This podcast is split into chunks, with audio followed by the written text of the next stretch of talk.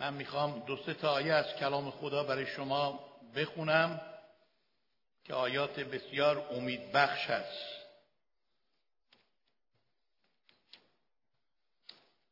رومیان باب 15 آیه 13 اینجا هم محل آیه نوشته میشه در مورد خدای امید. الان خدای امید شما را از کمال خوشی و سلامتی یعنی آرامش در ایمان پر سازد. تا به قوت روح القدس در امید افسوده گردید. چه برکت زیبایی. من یه بار می‌خونم دو سه کلمه با هم. شما با من تکرار کنید. می‌خوام این آیه را به عنوان یه سوقاتی خوب از این جلسه ببرید. الان خدای امید. شما را از کمال خوشی و سلامتی در ایمان پر سازد. تا به قوت روح القدس در امید افسوده گردید. خیلی زیباست. خیلی زیباست. و همینطور مزمور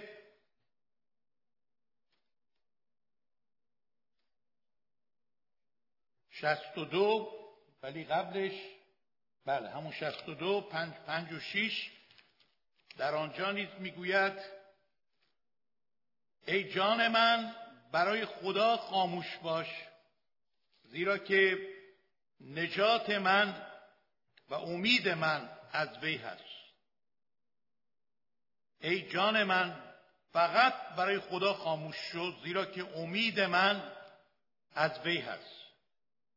و مزمور 146 یک آیه دیگر. آیه پنج. خوشا به حال آنکه خدا یعقوب مددکار اوست که امید او بر یهوه خدای وی می باشد امید او بر یهوه خدای وی می باشد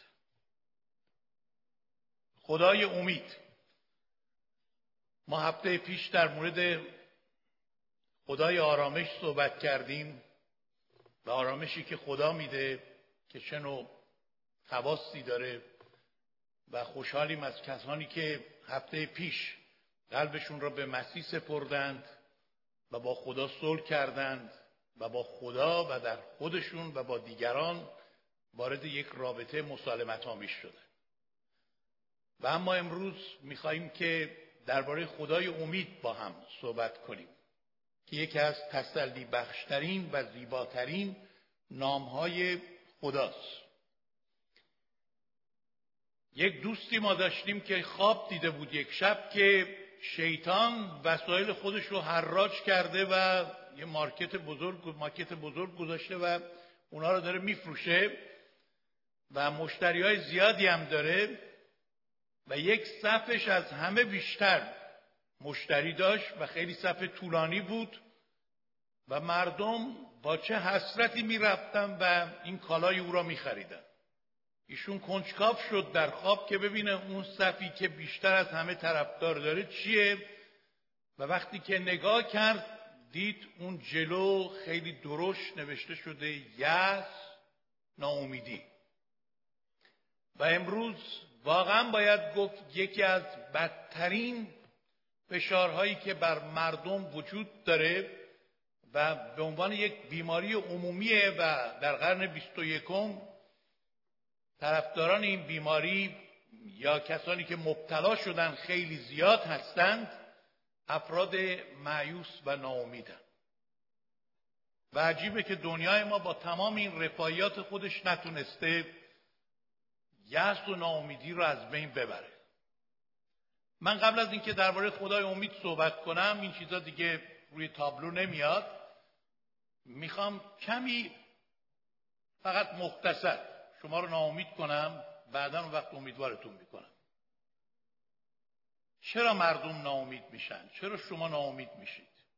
ریشه های یأس و ناامیدی از کجاست؟ البته اگه شما می‌خواید این موضوع رو به طرز وسیعتر دنبال کنید یه تبلیغی هم اینجا فرصتی هست بکنیم. چهار هفته روزای سهشنبه اونایی که ماهواره دارن از طریق سترلایت ساعت پنج بعد از ظهر به وقت لندن بنده درباره افسردگی صحبت می‌کنم. همراه برادر میلتن که با من خواهند بود و خواهر سالی فکر می‌کنم و برادر دانیالم همینطور یا نمی‌دونم کدوم یکیشون. به حال ولی برادر میلتن با من خواهند بود. چهار هفته در رابطه با موضوع افسردگی هست. پس اونجا یه کمی فرصت بیشتری داریم. اما برای این جلسه من می‌خوام فقط نام ببرم. اینها را زیاد نمیشکافم. احتیاجم نیست بشکافم چون شما خیلی خوب اونا رو می‌شناسید. بنده خودم هم خیلی خوب می‌شناسم. چون به تجربه ما با اینها زندگی کردیم. هیچ کسی اینجا پیدا نمیشه که بگه من با یأس و ناامیدی نامعنوسم. همه ما عملا احتیاجی نیست مطالعه بکنیم احتیاجی نیست به روانشناسا در این مورد مراجعه کنیم. باش زندگی می‌کنیم باش دوستیم. حتی مردان بزرگم با یأس و ناامیدی دوست بودن. چرچیل سیاستمدار بزرگ و نخست وزیر فقید انگلستان که خیلی هم محبوب بوده در زمان جنگ جهانی دوم ایشون در خاطرات خودش می نویسه میگه من وقتی به حالت یأس و ناامیدی میافتم پیش خودم فکر می‌کنم آیا بهتر نخواهد بود که خودم را جلوی قطار بندازم؟ و از این همه فشار ناامیدی راحت بشم. و ایشون حملات یأس و ناامیدی را تشبیه کرده به حملات سگهای سیاه. بنابراین حتی سیاستمداران بزرگ هم درمانی برای ناامیدی خودشون پیدا نکردن. و بسیاری از روانشناسا هم که در این مورد صحبت می‌کنن بیشتر تئوری میدن. من صحبت های خیلی از روانشناسان را میشنوم سیدی های اونها رو دارم. تو ماشین معمولا در این ترافیک های لندن اغلب در رابطه با این مسائل میشنوم و مطالعه می‌کنم. ولی وقتی که به زندگی خودشون هم نگاه می‌کنیم می‌بینیم خیلی از اینها این را فقط یک فرضیه و یک تئوری می‌دونند. قدرت اجرایی برای پیروزی بر یأس و ناامیدی را نمی‌دونند چیست. یأس و ناامیدی امروز به طرق مختلف به سراغ ما میاد. عوامل مختلف هست که ما را ناامید می‌کنه. وقتی که ما جواب دعا رو دریافت نمی کنیم یا آرزو و انتظاری که از خدا داشتیم به اون شکلی که ما می‌خواستیم به دست نمیاریم ناامید میشیم.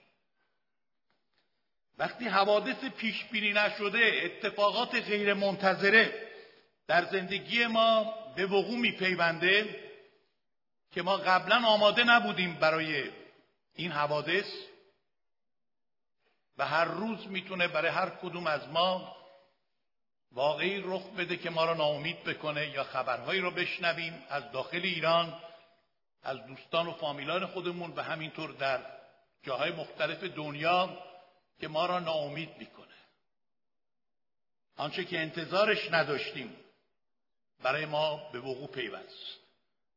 وقتی در یک قسمتی از زندگی شکست می‌خوریم ناموفقیت داریم عامل دیگریه که ما را ناامید می‌کنه. وقتی همیشه مایل هستیم که پیروزمند باشیم اما در یک قسمتی کارمون به شکست انجامیده ناامیدی سراغ ما میاد.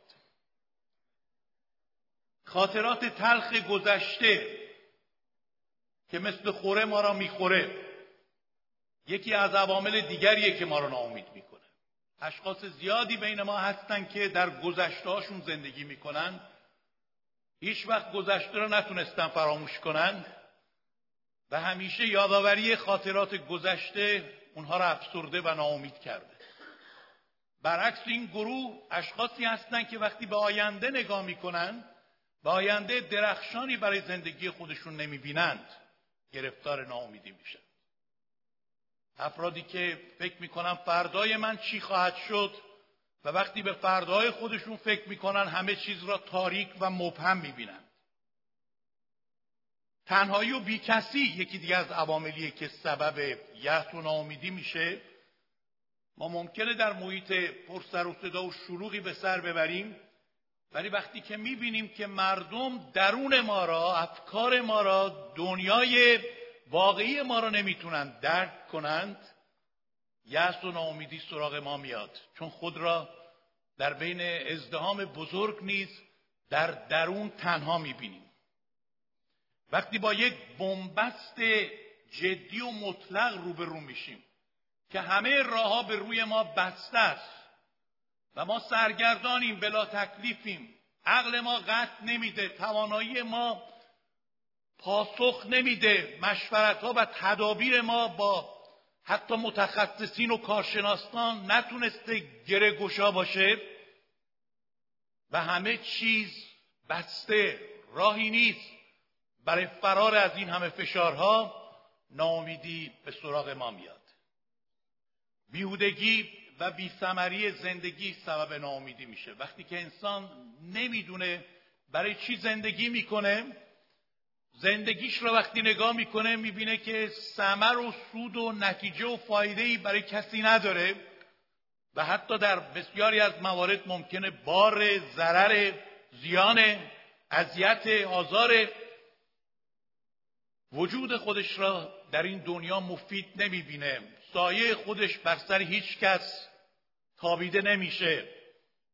این باعث میشه که ناامیدی بر او حاکم بشه. وقتی ما خود را با دیگران مقایسه می‌کنیم پیشرفت های دیگران را می‌بینیم و خود را در مقابل اونها فقیر و ناچیز و یا شکست خورده می‌بینیم. مخصوصا ما ایرانی ها خیلی مشکل رو داریم که همش خودمون در حال مقایسه با دیگران هست فلانی ازدواج کرد من هنوز نکردم. فلانی بچه دار شد بچهش خوشگل در اومد ما هنوز بچه دار نشدیم یا بچه ما مثل اون نشد. فلانی طلاق گرفت من هنوز به این سعادت نرسیدم. اون یکی مرد من هنوز زنده اون خونش نمی‌دونم از مال من شیکتره ماشینش از مال من نوتره.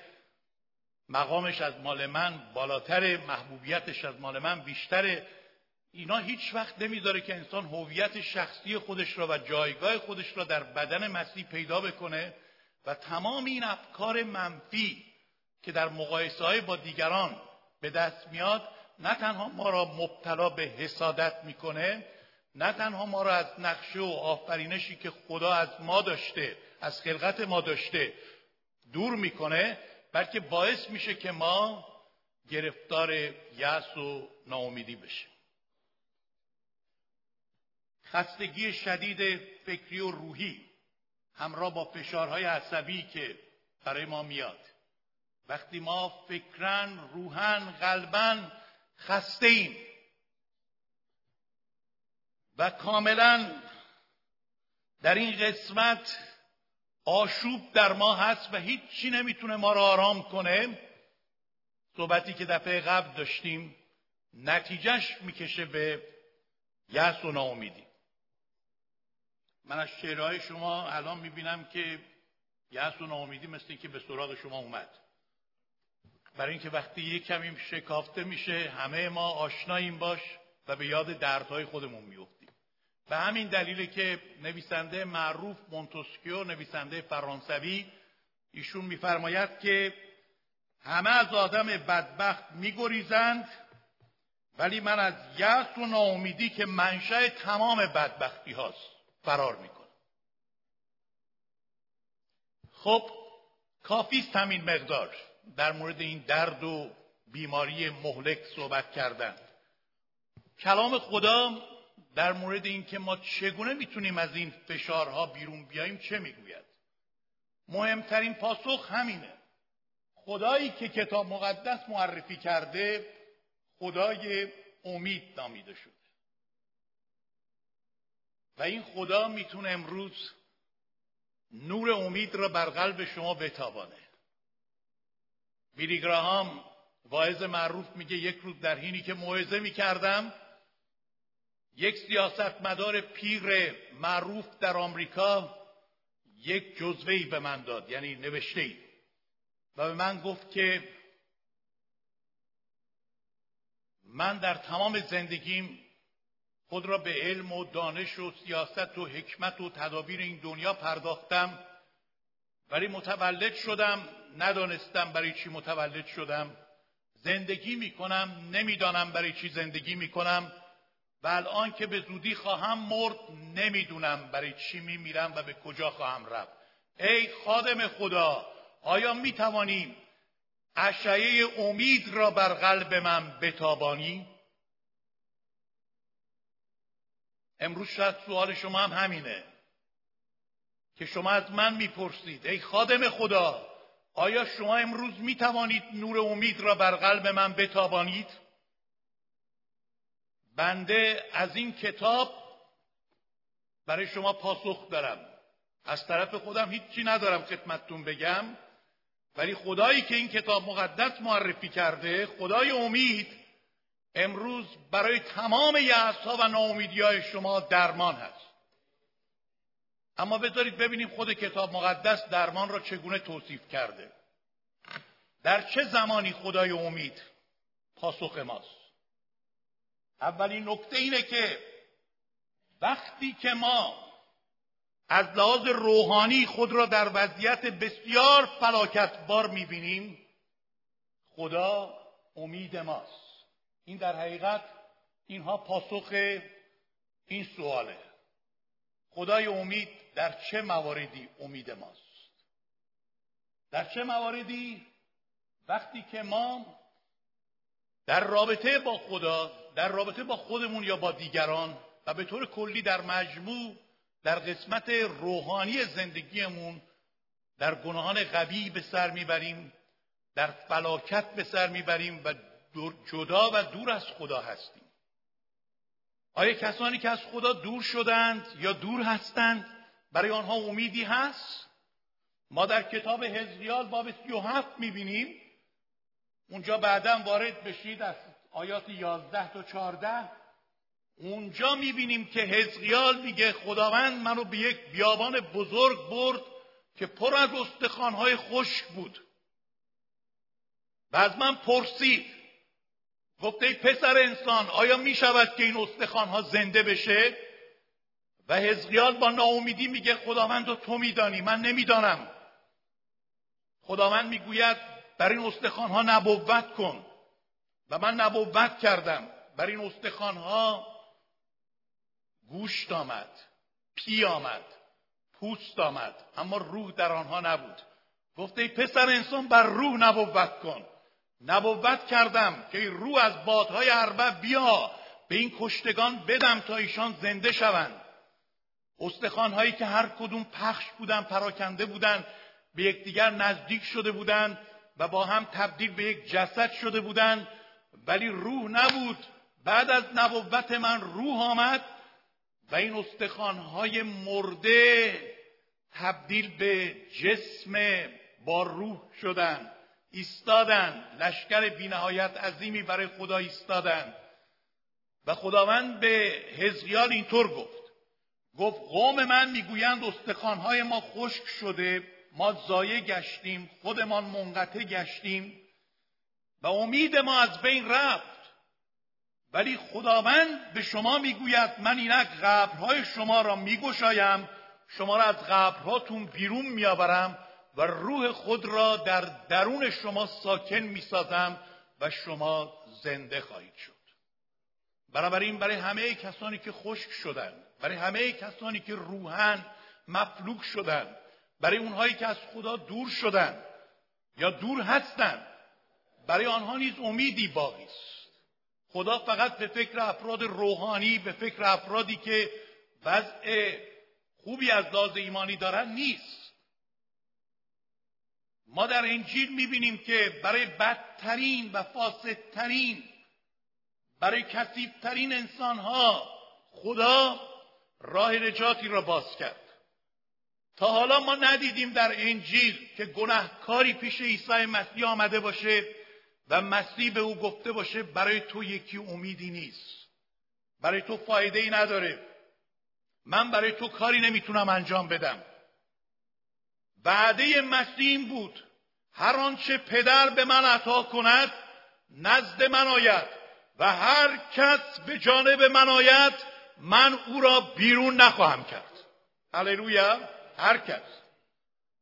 ما در کتاب عزرا یک نمونه دیگه ای داریم که مخصوصا این آیه را من خیلی دوست دارم. عزرا ده دو. این را هم شما امروز حفظ کنید. به خصوص این تیکش. ولی ماجرا این بوده که عزرا مرد خدا وقتی دید که قوم بنی اسرائیل در قباحت ها و گناهان مختلف گرفتار شدند بسیار افسرده شد. ماتم کرد. پلاس پوشید. ریش خود را کند روزه گرفت و در حالی که همینطور در افسردگی به یک جای خاصی خیره شده بود و امید خود را از دست داده بود یک نبی گمنام آمد به او گفت ای را مرد خدا بلند شو! چرا اینطور افسرده و غمگینی؟ درست قباحت اومده گناه اومده خجالت و ننگ اومده.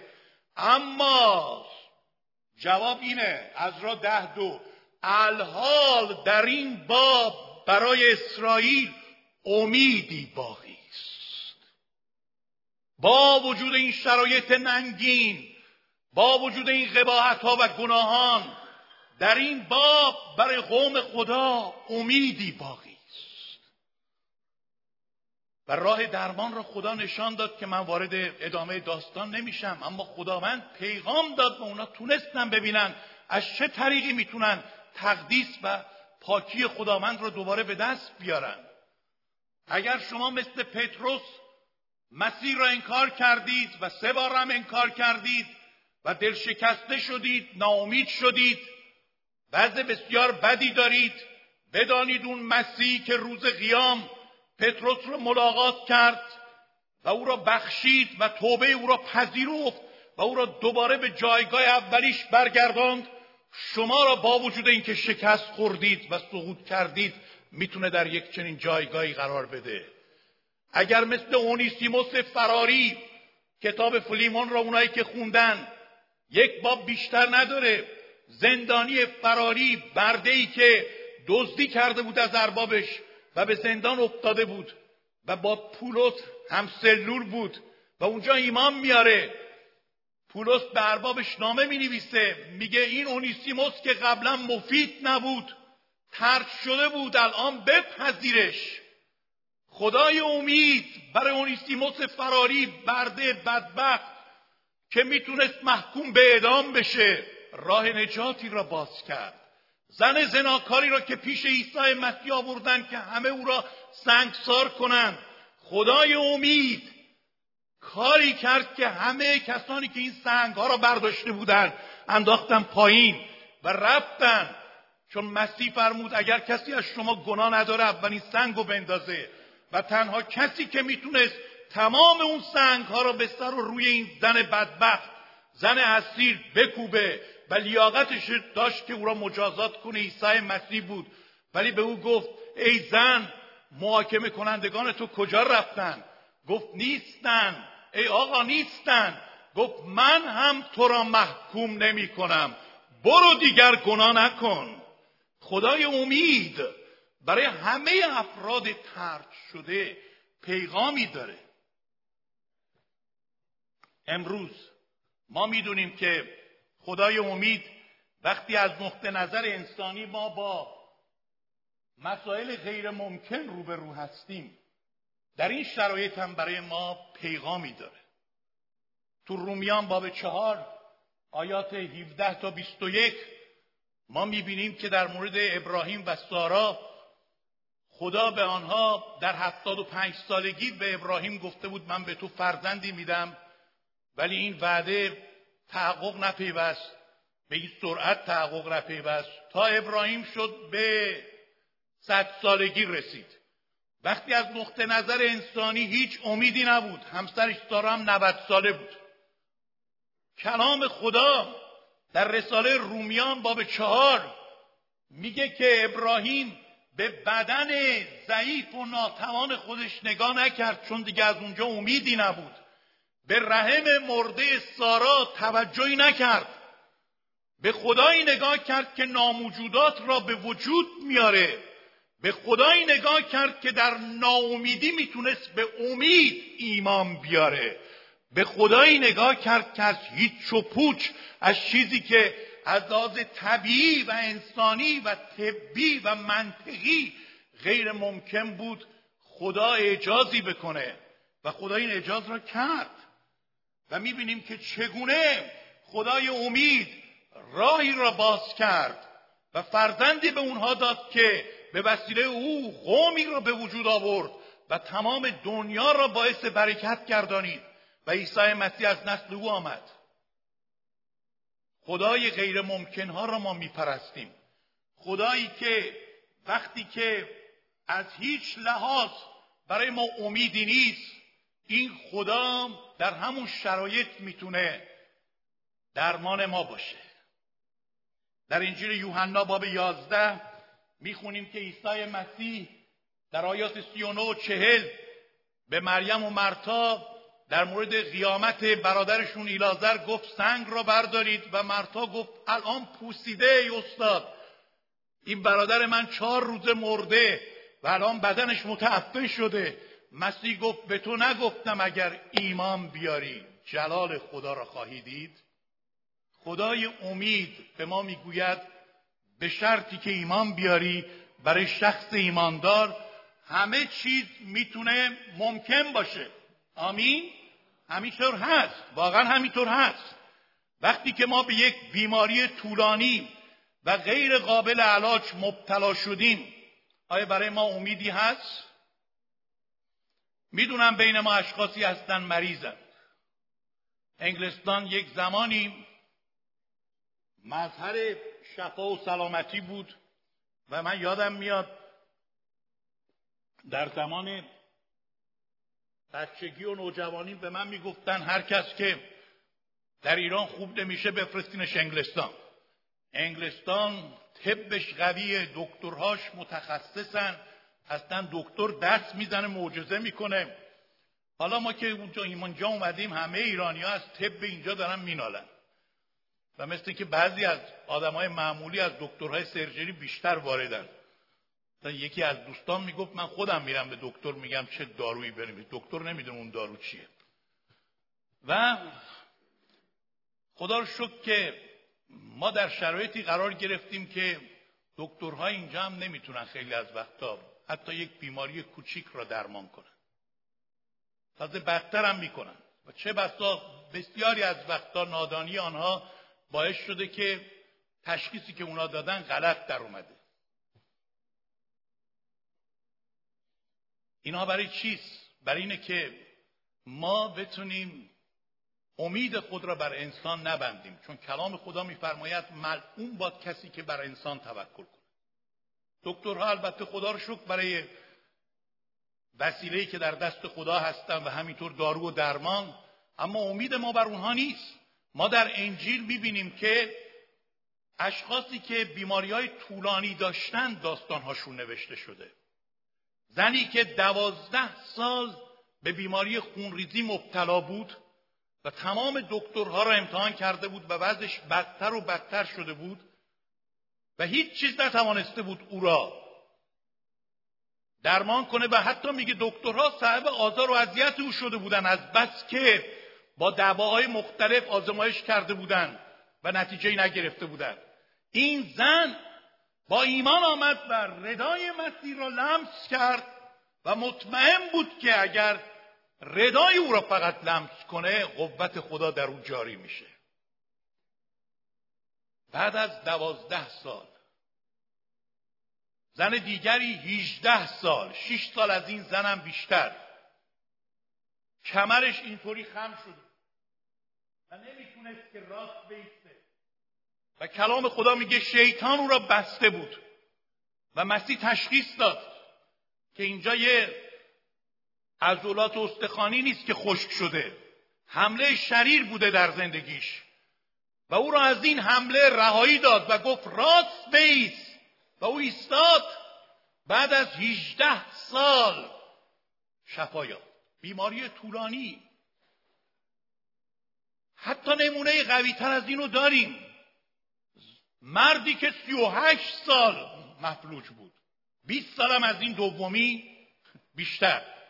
38 سال. اینجا کسی واقعا بین ما هست 38 سال مرض و درد کشیده باشه. ایشون 38 سال مفلوج بود. و جلو یک حوزی بود که بر اساس روایت اون زمان می‌گفتن فرشته سال یک بار میومد اون حوز رو تکون می‌داد. اولین نفر که میافتاد تو حوز خوب می‌شد. حالا قدرت این فرشته چقدر محدود بود؟ سال یه بار اونم برای فقط یه نفر. و میگه عیسی فهمید که مرض او طول کشیده و درست رفت سراغ همون فرد که سی و هشت سال و سی و هشت بار وقتش آزمایش کرده بود.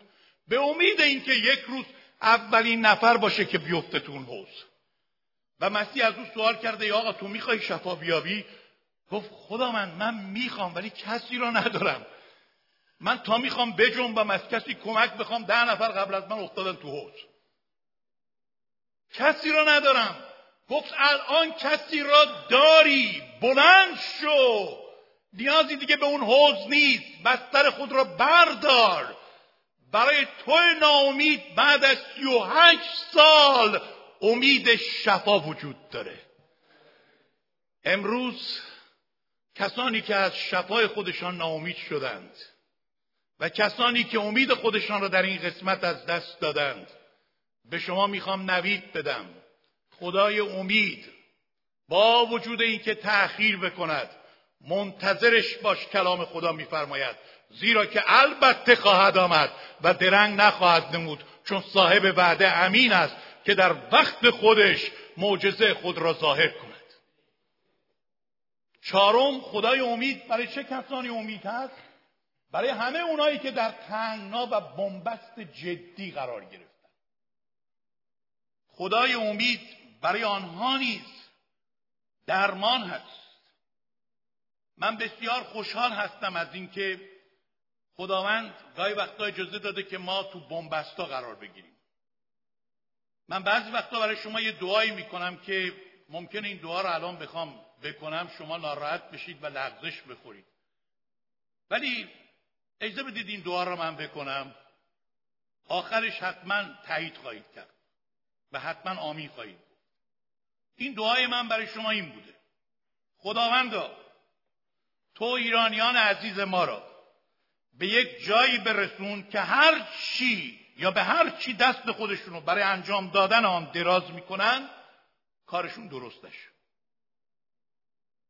خداوندا تمام برنامه ها و نقشه های ایرانیان عزیز ما الهی بی سمر بمونه انشالله هر چی تلاش می‌کنن نتیجه نگیرن. هر چی به فکرشون به مغزشون خطور می‌کنه به بنبست برسه. تمام مشورت ها و تدابیر خودشان با دیگران گره کارشون نباشه. حتی دعاها و روزهاشون اگه به اونها تکیه کردن جوابی ازش نگیرن. چون دعا روزه نقطه اتکا نیست دعا روزه وسیله است. خداوند قوم خودت را به جایی برسون که به بنبست مطلق برسن و ندونن چیکار بکنن. اگر به تو توکل نمی‌کنن آمین. ولی اگر امیدشان بر توست و توکل آنها در همه شرایط بر روی توست تو قطعا جوابی داری که قوم خودت را از بنبستا برهانی. وقتی عقل ما قطع نمیده حکمت خدا شروع به کار می‌کنه. وقتی توانایی و تلاش ما به پایان می‌رسه قدرت خدا به میان میاد. وقتی مشورت های دیگران راهگشا و گره نیست مشورتی که روح القدس به ما عطا می‌کنه راه را برای ما باز می‌کنه. وقتی که ما به آخر خط می‌رسیم تازه خط خدا شروع میشه. وقتی سهم ما تمام میشه سهم خدا تازه آغاز میشه. شما ایمان دارید به این حقیقت؟ خدای ما خدای آخرین لحظات وقتی نه دانش ما نه روحانیات ما نه تجربیات زندگی ما نه مطالعات و معلومات کتاب مقدسی ما نه مشورت های ما نه ابتکارهای شخصی ما نه زور و تلاش ما نه ثروت و پول ما نه خادمین و کشیشان و نه حتی دعاها و روزه های ما می‌تونه جواب بده. خدای امید کنار ما ایستاده که به ما بگه در صورتی که ایمان داشته باشی برای شخص ایماندار همه چیز ممکنه. ببینید یونس چه دعایی می‌کنه. یونس در شکم ماهی می‌گوید در تنگی خود خداوند را خواندم. از شکم حاویه تذرع نمودم. چون جان من در اندرونم بیتاب شد خداوند را به یاد آوردم. من گفتم از پیش چشم تو انداخته شدم اما توی یهوه خدایم که امید من هستی مرا از حفره بیرون آوردی. پولس رسول در دوم قرنتیان. اینجا نیست؟ در یک جای دیگه من اینو نوشتم. بله. ممکنه جای دیگه. بله. اشکال نداره. تو ایوب ایوب می‌گوید ایوب در اون شرایط بد می‌گوید اگر مرد بمیرد آیا باز دوباره زنده بشود؟ من در تمام روزهای مجاهده خود انتظار خواهم کشید تا وقت تبدیل من برسد. اگر چه مرا بکشد برای او انتظار خواهم کشید. لیکن راه خود را به حضور او ثابت خواهم ساخت. خدای امید وقتی که ما از زندگیمون خسته شدیم. ها نقطه, نقطه بعدی این یکی. وقتی که ما به نیروهای شیطانی و حملات دیوهای آتش شدیم. من یکی جلوتر رفتم ببخشید. اینجا اشخاصی مطمئنا بین ما هستند که با انواع و اقسام حملات شیطان گرفتار هستن. من دو هفته قبل که از این کلیسا رفتم کلیسای ارامنه در چیزیک که اونجا خدمت کنم. اونجا هم ساعت پنج عبادتشون شروع میشه به زبان ارمنی و انگلیسی. یک زوج ارمنی داریم که از ایران هستن. همین که منو دیدن گفتن می‌دونی هفته پیش چه معجزه‌ای رخ داده؟ گفتم نه خیلی جالبه. این شخص این مرد که با من حرف می‌زد هیچ وقت تا حالا اینطور هیجان زده نبود. گفت پسر من یک دوست سیاپوست داره تو این شهر که خیلی آدم خلافکاریه. یک جوانی که تو کار اعتیاد، دراگ، قاچاق، مواد مخدر و اینطور چیزاست و کارهای شرق زیاد می‌کنه. و عاشق این دوستشه. ما بهش گفتیم از این دوستت فاصله بگیر. تو رو به راه های منحرف میکشونه. ایشون میگه نه من مراقبم من حواسم جمعه که ایشون منو به راههای بد نکشونه. ولی میگه ما نگران بودیم. حتی وقتی خونه ما میومد ما حواسمون بود که ایشون به یه جایی نره دزدی نکنه کار شری انجام نده. این دوستش رو یه روز پلیس لندن می‌گیره در این رانندگی. ایشون اینشورنس نداشت ماشینش. بعد نگه میدارم کنار دیوار میگم ما به تو شک کردیم. اول ماشین رو میگردیم بعد تو رو میگردیم. پس یه پلیس میسته بغلش که ایشون فرار نکنه. اون پلیس دیگر ماشین رو میگرده و ایشون در ضمن که اون پلیس ماشین رو میگشت دعا می‌کنه. به خداوندا چون پشت جیبش چند کیسه دراگ داشت. مواد مخدر داشت. و همینا خودش یه گرفتاری بزرگی می‌شد براش و چندین سال تو زندان بود. و جریمه های زیادی داشت. در دعا میگه خداوند اگه تو رو منو از این مخمسه بیرون بیاری من به تو قول میدم من توبه کنم. و نجات بیابم. و تو را به عنوان نجات دهنده خودم قبول کنم. به من یک فرصت دیگه بده. کسی که اسیر شیطان بود خداوند این دعای او رو گوش میده. بعد از اینکه اون پلیس میگرده این دوتا پلیس بهشون میگن خب ماشین تو رو گشتیم تو رو هم که گشتیم بیا بشین سوار شو. فقط به تو برای insurance ت یه point میدیم. یعنی point ی که لازم بود میدیم. سه point میدیم. ولی برو. و ایشون می‌بینه او رو نمیگردن. فکر می‌کنن گشتنش و چیزی پیدا نکردن. همونجا می‌فهمه که خدای امید به دعای او جواب داده. و ایشون در عهد شمیم میمونه. توبه می‌کنه. نجات میابه. شروع می‌کنه به رفتن به یک کلیسای خیلی خوب. و الان چقدر در ایمانش داره رشد می‌کنه و سعی می‌کنه اون پسری را که دوستش بود که والدینش نگران او بودن عضو کلیسای ما بودن والدینش او را به راه راست بیاره. و الان والدینش به او میگن که دنبال این برو. با این در ارتباط باش. راهی که او پیدا کرده راه درستیه. و ایشون قرار بیاد کلیسای ما و خودش شهادت بده که خداوند چطور او را از این اسارت آزاد کرد. همه کسانی که امروز گرفتار اسارت های مختلف هستند اسارت های شیطانی تو زندگیشون وجود داره. بدونن پسر خدا عیسی مسیح آمده تا کارهای شیطان را باطل کنه. و مسیح وعده داده من به شما قوت میبخشم که بتونید بر تمام اعمال شیطان غالب بشید و اونها را زیر پا بذارید. این خدای امید برای همه کسانی که گرفتار حملات شیطان هستند به موارد مختلف برای اونها پاسخی داره. آیا برای شما تا حالا پیش اومده که نخواهید دیگه زندگی کنید و بخواهید بمیرید؟ پیش اومده؟ برای چند نفر پیش اومده؟ برای منم پیش اومده. خجالت نکشید.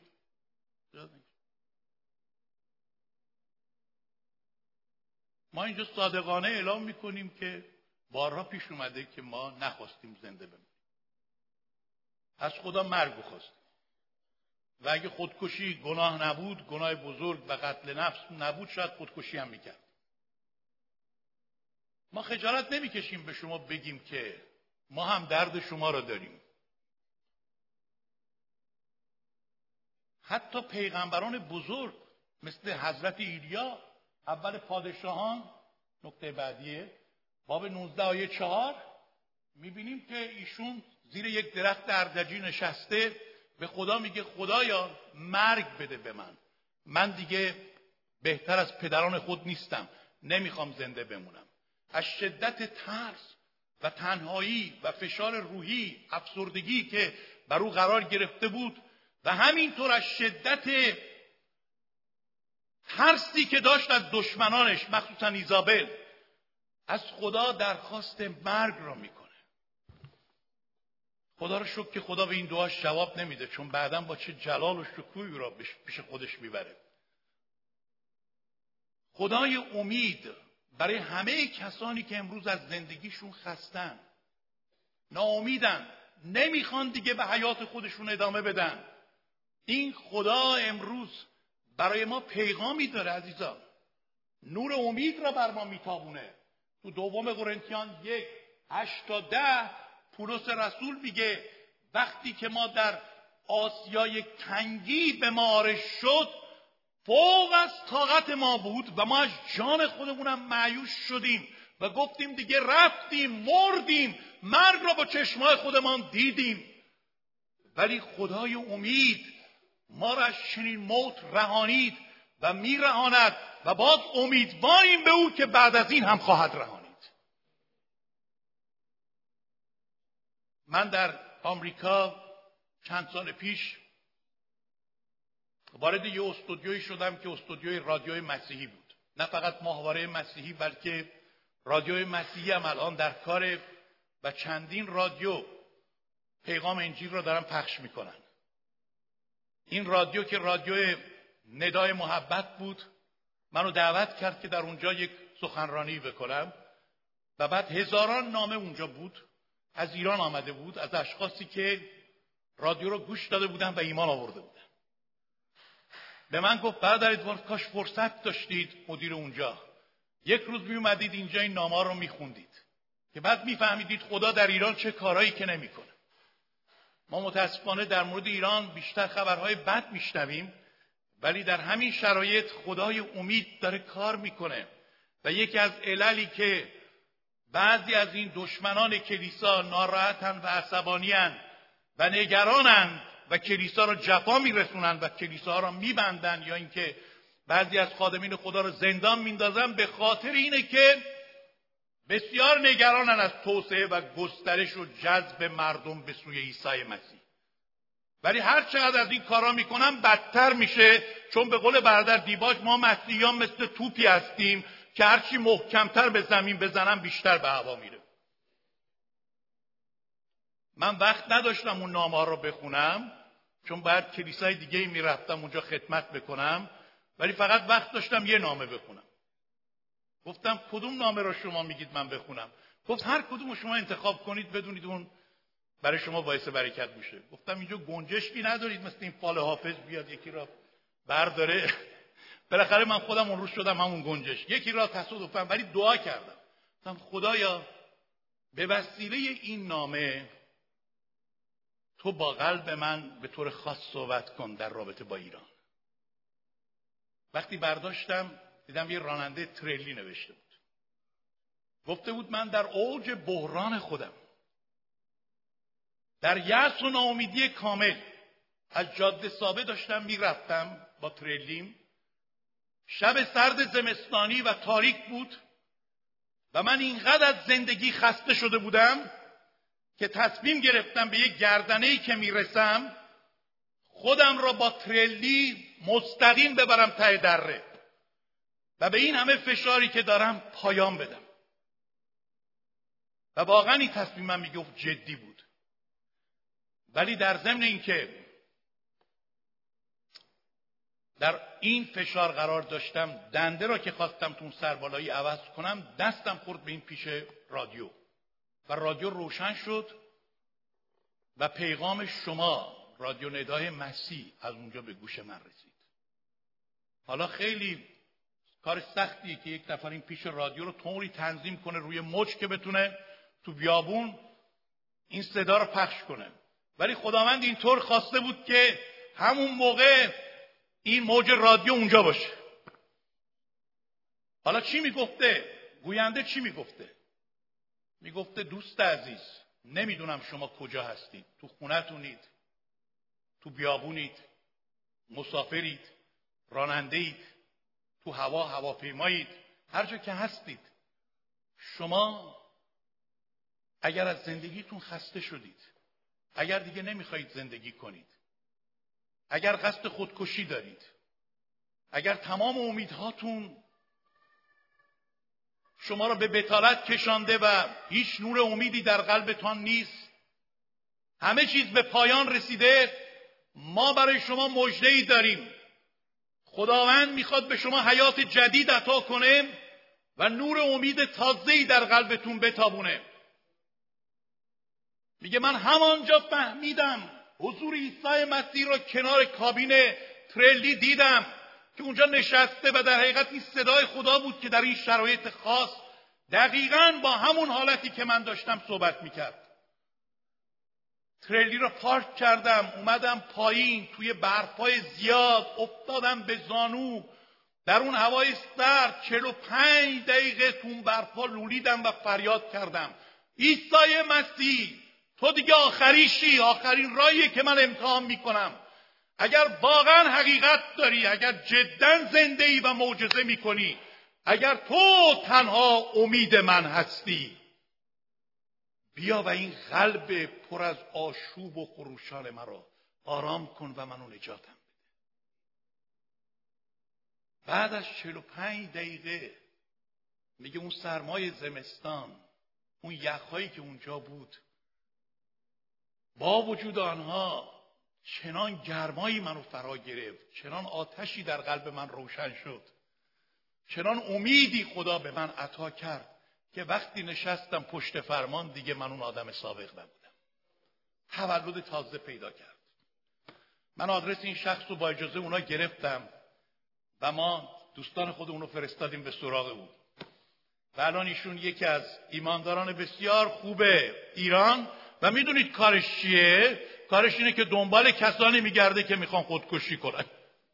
دنبال کسانیه که به آخر خط رسیدن و تا حالا چندین نفر را تونسته به این طریق با خداوند روبرو کنه و باعث نجات اونها بشه. خدای امید وقتی که شما از زندگیتون خسته اید آیا شما کسانی را می‌شناسید که دشمنان سرسخت و مخالف ایمان مسیحی هستند؟ حتما می‌شناسید. کسانی که بارها ایمانداران بهشون بشارت دادن رد کردن مسخره کردن مخالفت کردن فش دادن و حتی کارهای بدتر از اون کردن.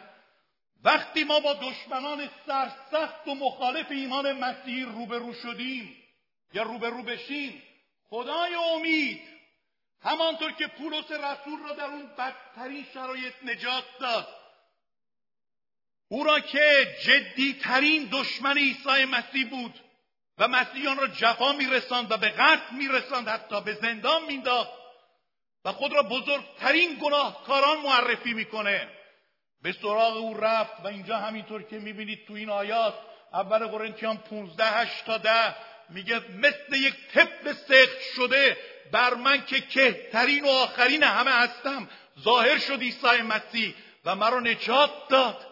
و او تبدیل به بزرگترین رسول عیسی مسیح شد.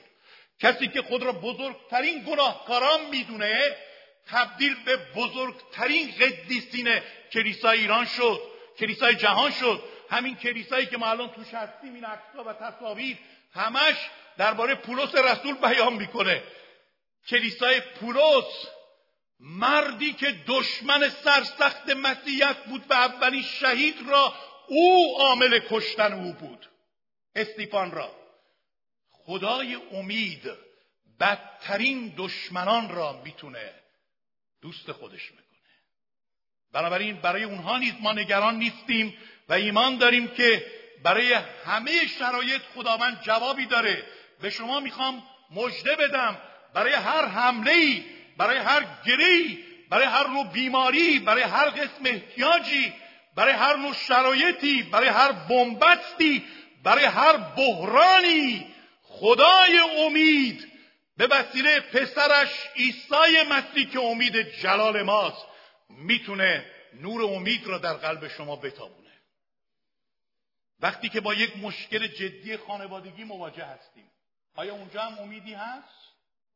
اونجا هم امیدی هست؟ کدوم یکی از شما با مشکل خانوادگی روبرو نیستید؟